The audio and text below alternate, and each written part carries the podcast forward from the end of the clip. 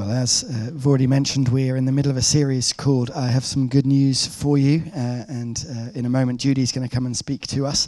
Uh, if you uh, haven't yet got one of these little booklets that we've got available, this is a booklet we've produced just to help you throughout the week, uh, whether on your own or in groups or whatever it is, to explore some of the themes we're looking at. We're looking at six big questions that people ask of Christianity. and today's question is why is Christianity so restrictive?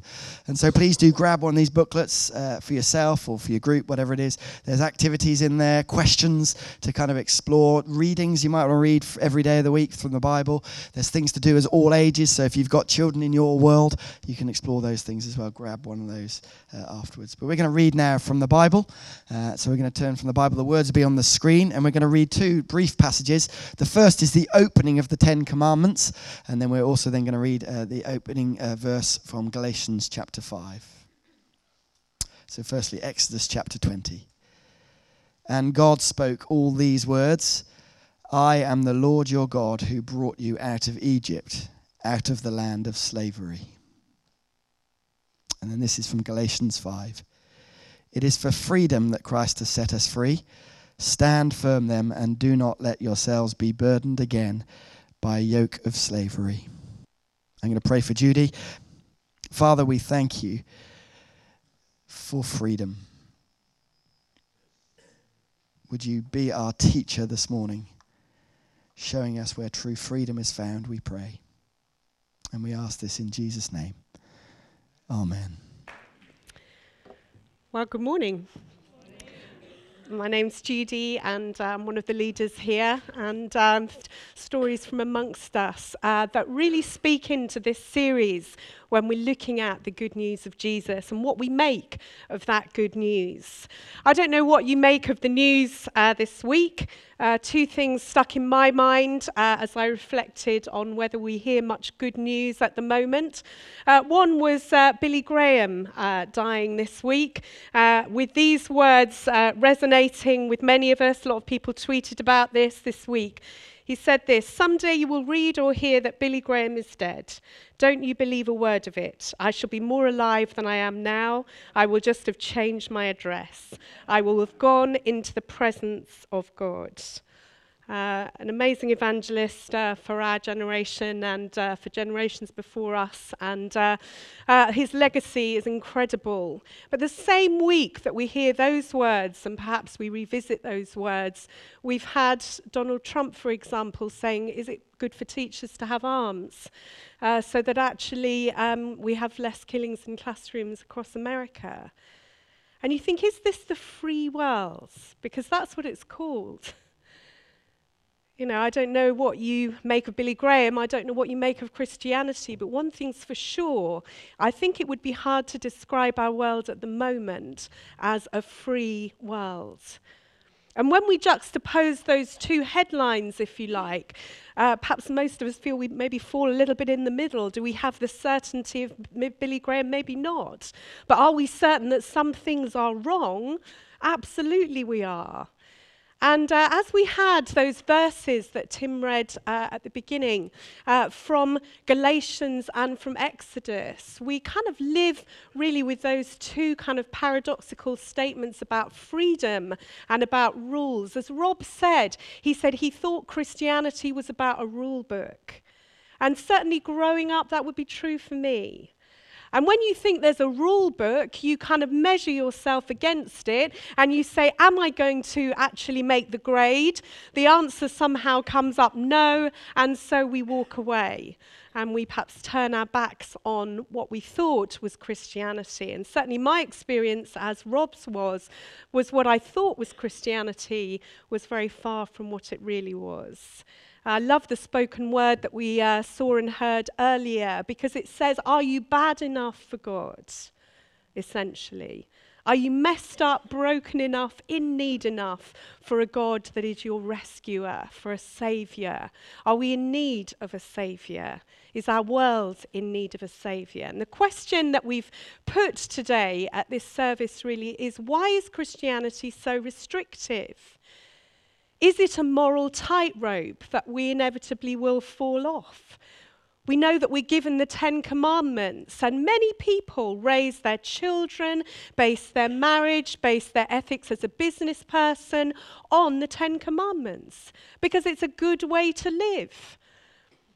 We think, well, actually, it's a kind of good measure. You know, we don't want to do too much wrong. If you're a parent today, you will have raised your children saying things like, don't touch that, it's hot. Hot is one of the first words that some children learn for a reason. Because a loving parent doesn't want his children or her children to be harmed in any way. And God's heart for us is good.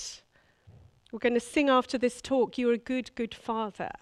And when we deeply really believe that, when we start to get our heads around that, then something with the Ten Commandments starts to change. Something with our rule book Christianity starts to change.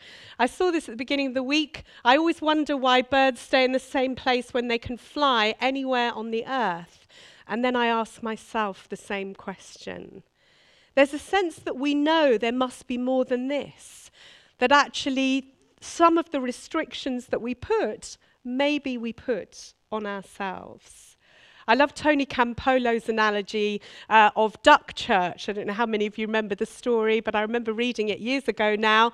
And he talks about ducks going into church, and the duck pastor addresses them all and says, I have good news for you this morning. Uh, and they've all waddled into church, and he says, Here's the great news, ducks. You can fly.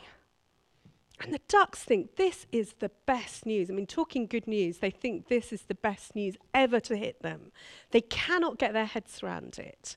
And they, you know, high five one another with their wings. I'm maybe embellishing now, I don't know. But they celebrate this wonderful news that they were created to fly. And then the sad line at the end of Tony's story is, and then they waddled out of church again. And I don't know whether you're a Christian today, but I think if you are, there's a message there for us.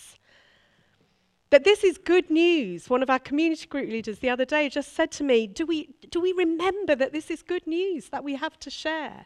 The best news of all is the news that we actually have been rescued from our sin, rescued from slavery, uh, as we heard in the reading. I read this in a, a sociological article uh, a couple of weeks ago, and I thought this is very interesting when we look at freedom. It says this in many areas of life, freedom is not so much an absence of restrictions as finding the right ones the liberating restrictions, those that fit with the reality of our nature and the world and produce greater power and scope for our abilities and a deeper joy and fulfillment. In other words, we're kind of looking for freedom, but we know we need good restrictions within that freedom. We're looking for restrictions that fit us in a world that actually has tried claiming that freedom, but perhaps has slightly lost its way or lost its story. And I wonder if this begins, or I believe it does, right at the beginning of the Bible in the Old Testament with the story of Adam and Eve. Now, it might be a story you know, might be a story that you don't believe happened. Maybe you think it was an allegory, maybe you think it was part of history. But one thing's for sure God creates a world that is paradise, that is bliss that has nothing but good for his children, nothing but good for Adam and Eve. He intends everything to be good. But there's only one caveat, and that is please don't eat from the fruit of the tree of knowledge. That's the only restriction, if you like, that is placed on mankind, is that. Why? Because he says you will have knowledge of good and evil. You will get the knowledge that will give you a pride that will make you think, what? That you are better than God. And so he says, Don't do that and enjoy this world I've given you, this beautiful garden of paradise. You may eat the fruit of any tree in the garden except the tree that gives knowledge of what is good and bad. So, what do man and woman do? And we won't lay any blame, we'll share the blame between them. There are many jokes about that. But certainly, between the two of them and the serpent, it all goes wrong. And sin enters the garden. Slavery, if you like, enters our world there and then, at that point. Why? Because we have said, actually, we know best.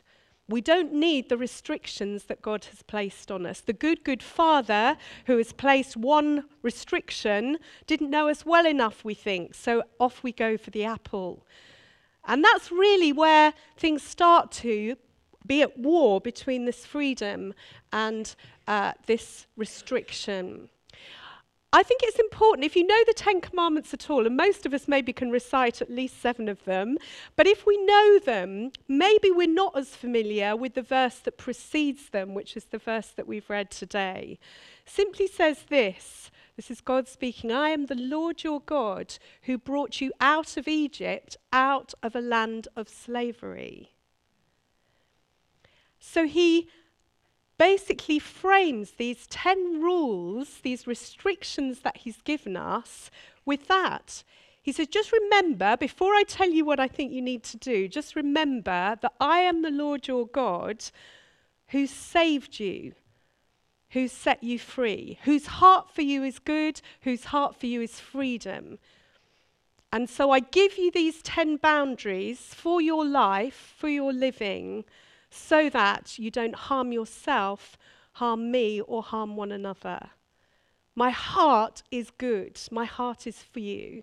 My heart is freedom. So when we say rulebook Christianity, all about thou shalt not, how many times have you heard that? A lot of times in the media. People are very quick to leap on what Christians are against, but much, much less ready to look at what we are for in the freedom that we have found.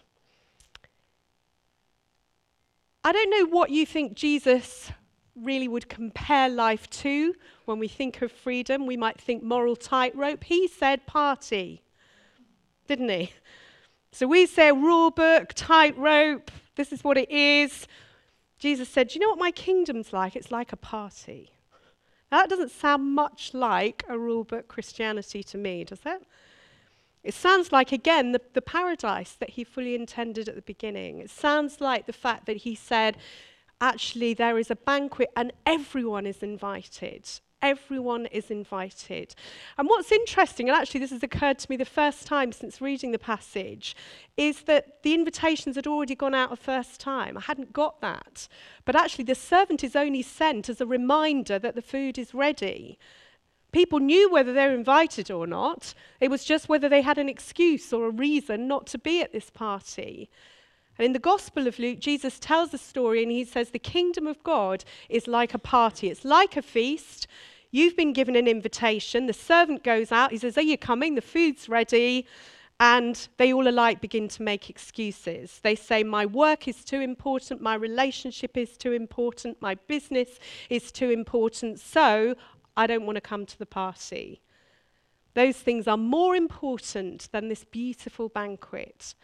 So, when we really say, is Christianity restrictive? When we look at the heart of Christianity, the man himself, Jesus, that Christianity is built on, is about, actually said it was a kingdom party, a banquet that everyone could come in, however impoverished, however broken, however messed up cracked up, as we heard in the spoken word. This is for you, it's for everyone. That doesn't sound restrictive to me, it sounds inclusive and loving, and uh, from a God and a Father who knows the very best for me. And some of you know growing up that that was a 19 year journey for me in understanding that God actually wanted the very best for me and hadn't set a grade that I couldn't actually reach. Galatians 5 says this at the beginning of the chapter It is for freedom that Christ has set us free. Stand firm then and do not let yourself be burdened again by a yoke of slavery. And it may be that you are a Christian today, many of us are here. But I think there's a resonance with that that we need to keep coming back to. Because the Apostle Paul here is saying you're free through Jesus Christ. Totally free. Invited to the banquet. And yet, there's a little voice in many of our heads, even now, that says, I'm not sure I'm good enough. You know, I look around Riverside and maybe you've given yourself a label that says, I'm not good enough or I'm not a good enough Christian. I've heard that a lot. I've said it, actually. Um, but actually, this is a gospel that says, come back to this.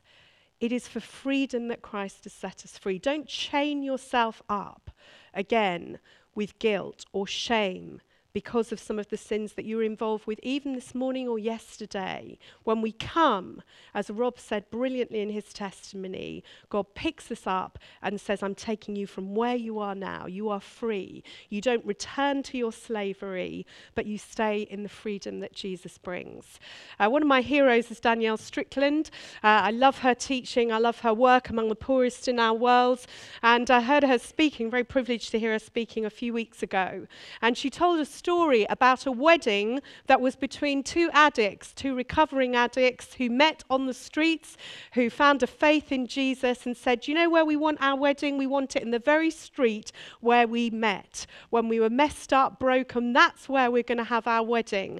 And they said, We don't want a guest list. We don't want the formalities of that. I'll tell you what we want. We want a street wedding where the, the people who are living on the streets, the people who are hungry, that's the guest list. They come to it. If you think of Jesus' words about the banquet, sounds pretty close. And she, she tells the story. She was asked to officiate at that wedding. How, what a brilliant job that is. So she went and she came there from that background herself. She went and she officiates at this wedding, and people who are homeless and the people who are hungry cannot get over that this wedding is for them. And she even showed a photo, which I haven't got sadly, of just the joy of everybody enjoying this, apart from a guy in a dumpster. American word, um, like I guess a big wheelie bin in uh. And um, there was a guy in the wheelie bin. And in the ceremony, just as it's getting going and all these people are joining in, he pops up, pops his head up, and just thinks, what the heck's going on? And that's where he lives. He lives in that place. And he looks up and he thinks, this is great. There's food, there's singing, there's people having a good time. Ah, that can't be for me. And down he goes. Uh, he, he goes down. Now, we can ache at that, because I do. But also, we can think, how sad, but there's a resonance that, that actually we think the party's not for me. It can't be for me because I'm not good enough, because I know of my own slavery, I know of my own sins, so I keep my head down. So, what does brilliant Danielle Strickland do? She marches over there, she knocks on the dumpster. And says, You are invited to this. This is a party for everyone. This couple wanted the food to be for you, the drink to be for you. Why? Because God loves you. And they've discovered that. They've moved from slavery, if you like, into freedom. My prayer for us, as people who believe or people who don't yet believe, is that we know the truth of that, that our own sin doesn't bow us down so that we stay down. We say, Oh, I'd have loved that Christianity, but it's not for me. That the gravity, if you like, of our own sin keeps us out of a party of goodness, of freedom. And it starts here. If you pray a prayer with me in a moment, uh, if you would like to do that, it starts there with just saying, I know that I'm weighed down in sin. I know that if I looked at the rule book, maybe of the Ten Commandments, I wouldn't be able to stand. I don't think any of us would. But the good news that Jesus came to share was that actually he is rescuer. That's Jesus' name. His name is He Saves, which means rescuer. So that's not very restrictive, is it? you know, when we say, oh, this Christianity, you know, this God squad or whatever, is all about what you can't do.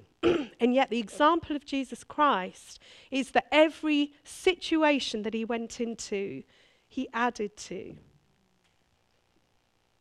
And people who were wounded, people who were ill and unwell, turned to him and said, Would you heal me? And what did he do first? He said, I forgive you your sins. Before anything else, I heard of one of the girls in one of the MIF small groups last week um, saying, uh, being asked the question, this is our youth small groups, uh, being asked a simple question why did Jesus, when people wanted healing, say, Your sins are forgiven you? And she said, Well, maybe it's because they knew they were doctors, and maybe it's because they knew there were people who could help them with health, but there was only Jesus who could help them with their soul. And that moves me because that was my experience. We can try anywhere else to fix us, and many of us have. But we've found a world that is falsely advertising and wanting. A world that says you can be free to do whatever you like and you'll be happy. And yet, statistics would say we're less happy than we ever have been. So, this good news, this banquet, is for every single person. Eternally, Jesus has said that He is the way, the truth, and the life, and no one comes to the Father except through Him. But when we come through Him, everything is added. Jesus has never asked me to give up anything that was doing me any good. That is part of my testimony, my story. And many others here will say the same. God gave the law to reveal his standard of absolute righteousness, to convict us all of our true guilt before him, so that we would see our need for the good news of the gospel. This is good news. And the good news of the gospel means that we all, if you like, start from where we are, as Rob brilliantly said, that we start together. So I'm going to ask us just to be quiet for a moment and think about maybe where we are in that story, where we find ourselves. Do we still perhaps see Christianity as a rule book, Ten Commandments? Just the reminder that the God who spoke those commandments is the God that sent his Son as our rescuer, as our liberator, as the one who sets us free. And every single person here who would have their head down in the dumpster, who would keep their head down because of the gravity of their own sin, he says, Come, for everything is now ready. There are three things, apparently, that American children like to hear more than anything else. Three statements. One is, I love you. One is, you are forgiven. And the third is, dinner's ready. I don't think we're really very much different. And yet, in Jesus, we have all three. He loves us, He forgives us, and He says there's a banquet eternally that Billy Graham is enjoying now. An eternal banquet, an eternal feasting, not restrictive, only with two commandments, really, that Jesus encompassed in the New Testament, where He said, Love the Lord your God with all your heart and love your neighbor as yourself. Let's stand together.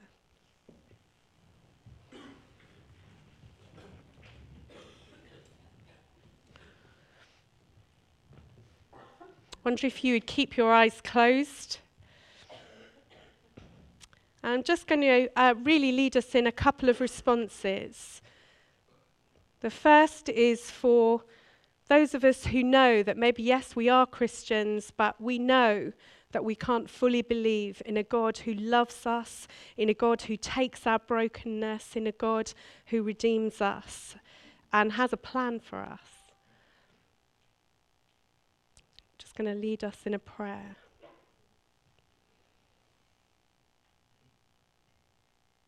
Lord, I pray for those of us who can't quite believe this good news is for us. Pray for those of us who have known your love, have known your rescue, but perhaps have wandered off, perhaps have put our head down in that dumpster because we don't think that we quite fit the mold of being a Christian.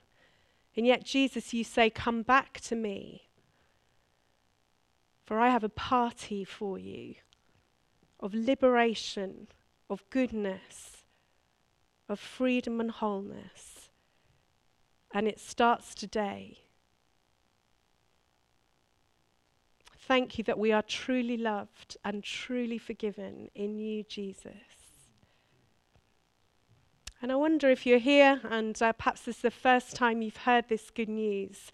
No one's going to see because their eyes are shut, but I, I wonder if you would raise your hand to just say, From today, I accept this forgiveness through Jesus.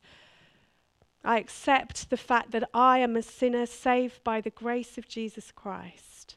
And I long to be part of the kingdom that welcomes all sinners and welcomes me in. Just raise your hand with me if that's you today. Lord, thank you so much. Thank you that your gospel is good news. Thank you that we are bad enough for you, that we are broken enough for you and your body was broken for us. Thank you that we serve a kingdom of kindness, goodness, peace, lack of violence, love of one another, honoring marriage. We serve a kingdom that has beautiful boundaries to it to help us live in a true freedom. In the name of Jesus, Amen.